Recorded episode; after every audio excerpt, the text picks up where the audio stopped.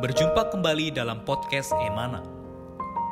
Renungan-renungan yang menguatkan iman ini diambil dari tulisan-tulisan saudara Watchmeni, seorang pelayan Tuhan yang sangat mengasihi Tuhan sampai akhir hidupnya. Semasa hidupnya, Tuhan memakai saudara Watchmeni untuk menyingkapkan banyak terang dan wahyu Alkitab. Di antaranya adalah mengenai salib, mengenai Kristus sebagai hayat, juga mengenai kesatuan tubuh Kristus.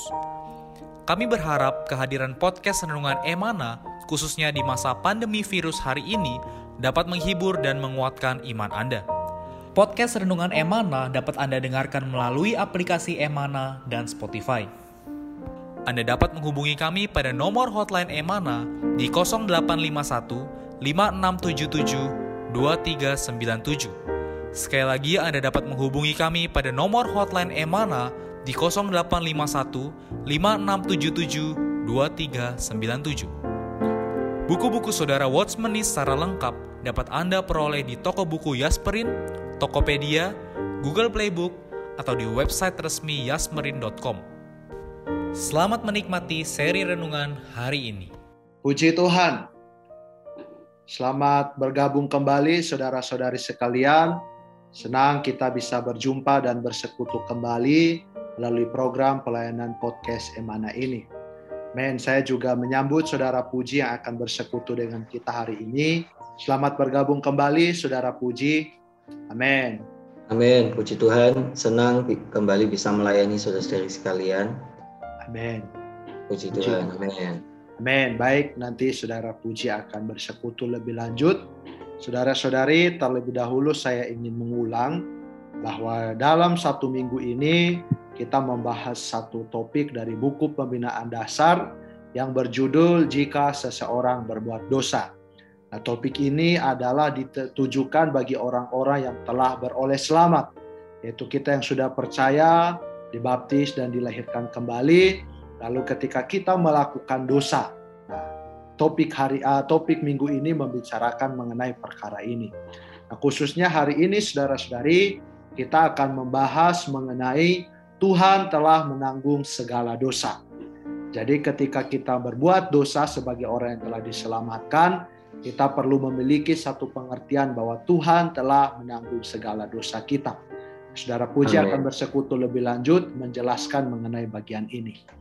Kita akan mulai dengan satu ayat di dalam bilangan pasal 19 ayat 9. Saya bacakan bagi kita semua. Maka yang tahir haruslah mengumpulkan abu lembu itu dan menaruhnya pada suatu tempat yang tahir di luar tempat perkemahan supaya semuanya itu tinggal tersimpan bagi umat Israel untuk membuat air pentahiran. Itulah penghapus dosa. Amin. Saya persilahkan kepada saudara Puji untuk bisa memulai persekutuan kita. Amin. Amin. Puji Tuhan. Baik, uh, saudara Stephen, minggu ini kita uh, seperti saudara sudah katakan tadi bicara mengenai bagaimana jika seorang berbuat dosa. Ya, tentunya ini adalah berbuat dosa bukan mengacu kepada orang yang belum beroleh selamat, melainkan mengacu kepada orang yang telah beroleh selamat dan berbuat dosa ya. Demikian juga eh, seperti yang eh, ya di dalam ayat yang tadi kita sudah baca yaitu di dalam bilangan pasal 19 ayat 9. Di sana dikatakan, maka seorang yang tahir haruslah mengumpulkan abu lembu itu dan menaruhnya pada suatu tempat yang tahir. Uh, saudara-saudari, di sini dikatakan uh, dosa atau korban penghapus dosa, ya kan, biasanya dibawa oleh orang yang melakukan dosa, melakukan pelanggaran dari hukum-hukum Taurat Tuhan, kemudian mereka membawa korban untuk menghapus dosa mereka. Ya, tetapi saudara, di sini ada hal yang sangat unik, yaitu adalah seorang yang tahir. Nah, se seorang yang tahir ketika uh, selesai ya, dia membakar uh, korbannya di hadapan Tuhan, ya, Nah, dia kemudian mengumpulkan abu lembu itu dan menaruhnya pada satu tempat yang tahir di luar tempat perkemahan supaya semuanya itu tinggal tersimpan bagi umat Israel untuk membuat air pentahiran. Itulah penghapus dosa. Jadi selain ada uh, selain ada korban yang menghapus dosa, ada juga air dari korban ini yang menghapus dosa. Haleluya, ya. Uh, Saudara-saudari, ini sebenarnya melambangkan Kristus. Saudara-saudari, Kristus uh, adalah korban yang uh, oleh Allah ya dia diberikan kepada manusia agar manusia bisa mengalami khasiatnya sebagai korban penghapus dosa kita. Ya, di atas kayu salib, nah Tuhan sudah membereskan uh, baik dosa, yaitu sifat dosa kita yang kita dapatkan dari kelahiran kita di dalam manusia lama, maupun juga dosa-dosa, yaitu perbuatan-perbuatan dosa yang kita lakukan sebelum percaya Tuhan. Ya. Tetapi ah, luar biasanya ya Tuhan tidak hanya mati di atas kayu salib tetapi dia juga apa? Tetapi di sini dilambangkan sebagai abunya ya, yaitu kasiat. Ya, kasiat dari kematian Tuhan itu tetap ada. Haleluya. Kita menerima pengampunan dosa dari Tuhan uh, pada saat kita beroleh selamat, pada saat kita percaya kepada Tuhan. Ya, kita Sebelum kita percaya Tuhan, kita hidup di dalam dosa, kita tinggal di dalam uh, sifat dosa kita, kita melakukan perbuatan-perbuatan dosa. Ketika kita datang kepada Tuhan, percaya kepada Tuhan, kita mengaku dosa-dosa kita sambil berseru kepada nama Tuhan, kita uh, menerima kelahiran kembali ya, kita percaya kepadanya. Saat itu dosa-dosa kita dan sifat dosa kita sudah ditanggulangi. Tetapi apabila kita ya orang Kristen yang sudah percaya Tuhan, yang sudah dilahirkan kembali berbuat dosa. Haleluya. Di sini ada abu uh, dari uh, lembu itu ya. Nah, ini bisa membawa kita kembali mengalami khasiat uh, pengampunan dosa dari Tuhan ya. Haleluya. Nanti kita akan terus membahasnya. Ya semoga seri diberikan langit yang cerah, ya diberikan uh, roh hikmat dan wahyu supaya kita bisa mengapresiasi Kristus kita yang demikian ajaib di dalam uh, kuasa pengampunan dosanya. Amin. Amin. Puji Tuhan. Ya saudara-saudari, kita mengucap syukur atas khasiat penebusan Kristus yang tidak hanya berlaku satu kali ketika kita percaya, namun juga tersedia sebagai satu persediaan ilahi bagi kita setelah kita percaya. Nah, selanjutnya kita akan melihat perkara ini uh, adalah satu hal yang telah digambarkan di dalam perjanjian lama di dalam bilangan pasal 19. Saya akan membacakan kutipan beritanya lalu saudara Puji akan membantu kita untuk memahami lebih lanjut mengenai bagian ini. Amin. Di sini dikatakan bahwa kita harus tahu bahwa ketika Tuhan Yesus terpaku di atas salib, Ia telah menanggung segala dosa kita. Dosa-dosa yang telah kita lakukan seumur hidup kita, baik yang telah lampau, yang sekarang maupun yang akan datang, semuanya itu telah ditanggung Tuhan di atas salib. Dalam bilangan 19 adalah pasal yang istimewa dalam perjanjian lama di sana ada kurban seekor lembu betina merah.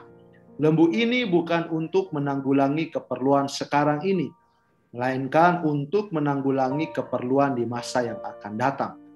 Ini merupakan sesuatu yang istimewa. Setelah seekor lembu betina merah itu disembelih, lalu harus dibakar habis. Kulitnya, dagingnya, dan darahnya harus dibakar habis bersama-sama dengan kotorannya, lalu abunya harus disimpan. Fungsi abu adalah sebagai penghapus najis, yaitu sebagai persiapan demi keperluan bila terjadi kenajisan di kemudian hari. Ini memperlihatkan aspek lain dari pekerjaan penebusan Tuhan Yesus. Dalam pekerjaan penebusannya, ia telah menyediakan persediaan untuk menanggulangi segala kenajisan dan dosa kita yang akan datang. Sehingga Tuhan tidak perlu melakukan pekerjaan penebusan dua kali. Dalam penebusannya, semua telah tersedia dengan lengkap. Khasiatnya kekal dan tidak berubah.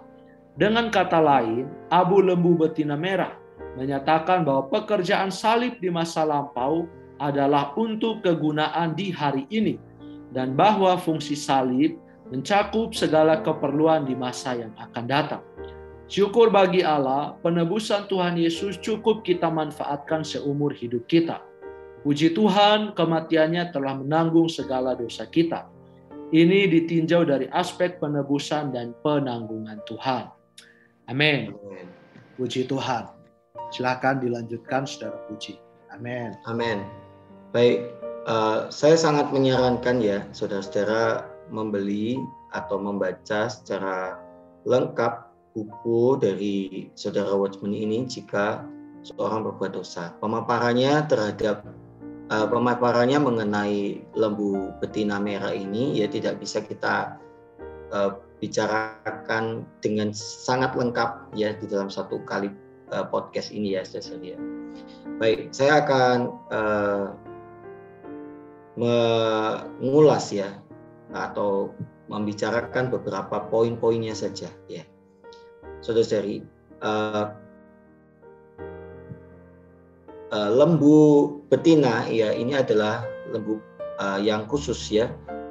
Kalau uh, untuk penebusan dosa ya orang-orang uh, harus membawa apa? Yang jantan ya baik lembu jantan maupun domba jantan. Tetapi lembu betina ini adalah untuk dosa-dosa yang akan datang. Haleluya, saudara-saudari. Tuhan mati di atas kayu salib. Dia mati untuk semua jenis dosa. Ya, baik dosa-dosa yang kita ketahui dulu ketika kita beroleh selamat maupun doa-doa eh, dosa-dosa yang kelak ya kita akan ketahui setelah kita beroleh selamat. Tentunya kadar kepekaan orang Kristen terhadap dosa makin lama akan makin meningkat. Ya, dulunya yang kita anggap itu bukan dosa, makin seiring kita bertumbuh di dalam kerohanian kita, kita akan makin nampak bahwa hal itu adalah dosa, ya. Makin kita mengenal kebenaran, kita akan makin nampak itu adalah dosa. Nah, saudara-saudara, kita tidak perlu khawatir, ya kan, uh, akan oh saya sudah melakukan dosa ini. Dulu padahal saya tidak pernah berdosa. Sekarang saya melakukan dosa ini. Bagaimana ya?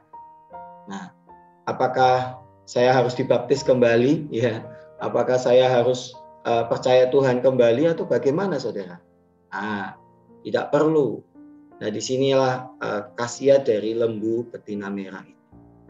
Ya, lembu betina merah itu dibakar, kemudian abunya disimpan adalah untuk dosa-dosa kita yang akan. Saudara-saudari, uh, berita hari ini membuat kita bisa mengapresiasi diri Tuhan. Mengapresiasi bagaimana Tuhan mati menanggulangi semua jenis dosa segala dosa. Haleluya ya. Dan uh, dia tersedia ya dia tersedia bagi kita orang-orang yang sudah beroleh selamat bahkan ketika kita berbuat dosa lagi. Ya, saudara-saudari, uh, keselamatan Tuhan tidak akan hilang ya dari kita. Karena apa? Karena kita memiliki ini, memiliki abu ya memiliki abu dari lembu betina merah atau memiliki khasiat dari uh, pentahiran uh, yang dikerjakan oleh Tuhan di atas kayu salib. Ya, nah karena itu kita perlu melihat, ya membaca atau mungkin kita akan uh, saya akan menyarankan saudara-saudari untuk mendengar saudara saudara kita yang akan berbicara di hari-hari yang ke depan. Bagaimana kita bisa menerapkan ya uh, menerapkan khasiat uh, pengampunan dosa yang Tuhan miliki. Ya, bagaimana kalau kita menyentuh kembali benda-benda najis ya? Bagaimana kalau kita melakukan kembali dosa-dosa setelah kita beroleh selamat? Bagaimana kita bisa uh, menerapkan khasiat dari abu ini? Haleluya ya. Yang kita perlu apresiasi hari ini adalah haleluya khasiat dari uh, pentahiran ya atau pengampunan dosa atau khasiat dari pekerjaan salib ya itu tidak hanya terbatas pada masa lampau ya tidak hanya terbatas pada saat kita dilahirkan kembali tetapi juga sampai hari ini bahkan sampai kelak haleluya eh, khasiat salib Tuhan ini tetap ada ya dia tetap dapat menanggung dosa kita. Dia tetap dapat mentahirkan kita dari dosa-dosa yang kita kerjakan. Haleluya, saudara-saudari. Tuhan sudah tahu ya bahwa kita ini adalah manusia yang masih tinggal di dalam daging. Kita ini masih lemah ya, masih bisa berbuat dosa karena itu dia memberikan khasiat yang demikian luar biasa kepada kita. Kita perlu sangat mengapresiasi pekerjaan salib ini. Haleluya. Amin. Amin. Puji Tuhan. Saudara-saudari, uh, saya ingin sedikit mengulang ya bahwa berita yang disampaikan hari ini uh, tidak untuk kemudian kita anggap sebagai satu garansi ya. Hmm. Bahwa karena kita memiliki jalan, maka kita bisa dengan seenaknya berbuat dosa. Tidak demikian saudara-saudari, karena di hari-hari yang sebelumnya kita telah melihat bahwa dosa itu ada akibatnya. Artinya hari ini mungkin ketika kita melakukan dosa, memang ya kita ada jalan untuk uh, dikatakan tadi untuk mentahirkannya, tetapi bahwa akibat dosa itu ada saudara-saudari. Amin. Karena itu ya kita harus tetap menjaga diri kita untuk tidak berkompromi, untuk tidak mentoleransi segala bentuk dosa apa pun. Amin. Tapi kemudian ya karena kelemahan kita, mungkin kita juga sesekali jatuh dalam dosa. Nah, ketika kita di dalam kondisi yang demikian, kita perlu ingat bahwa khasiat penebusan Kristus tidak hanya berlaku untuk perkara yang lampau, tetapi juga berlaku untuk perkara yang akan datang. Nah, itu khasiat penebusan ini bisa kita terapkan kapan pun ketika kita memerlukannya.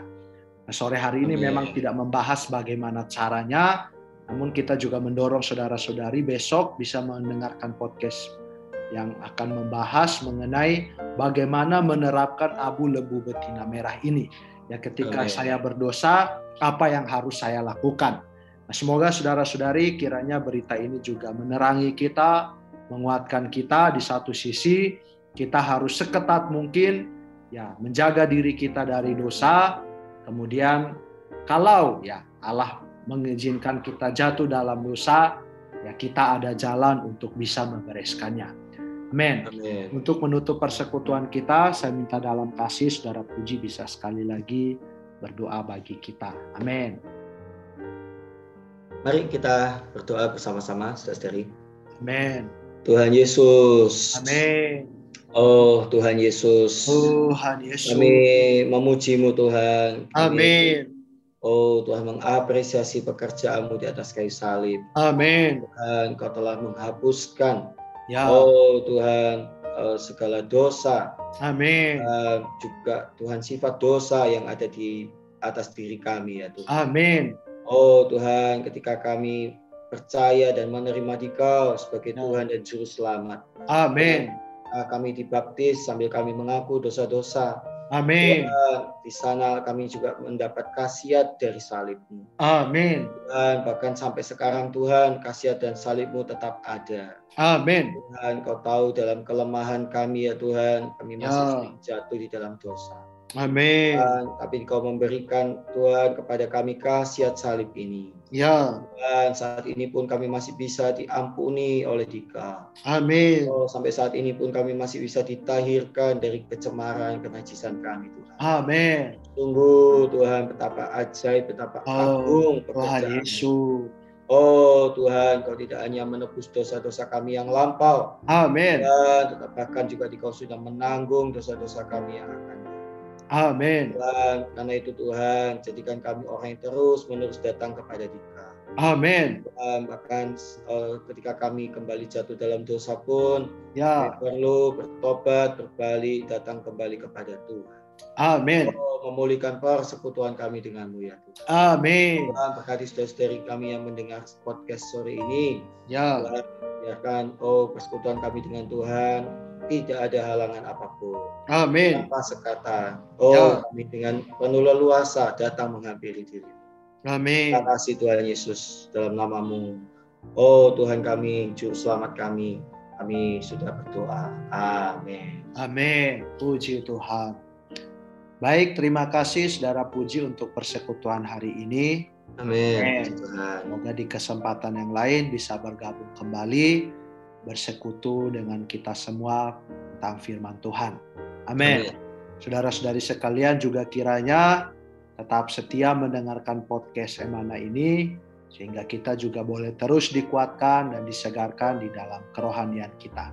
Amin. Tuhan memberkati kita semua. Mulia bagi Amin. Tuhan. Amin. Mulia bagi Tuhan. Amin. Sekian podcast Renungan Emana hari ini. Kami akan kembali pada seri berikutnya.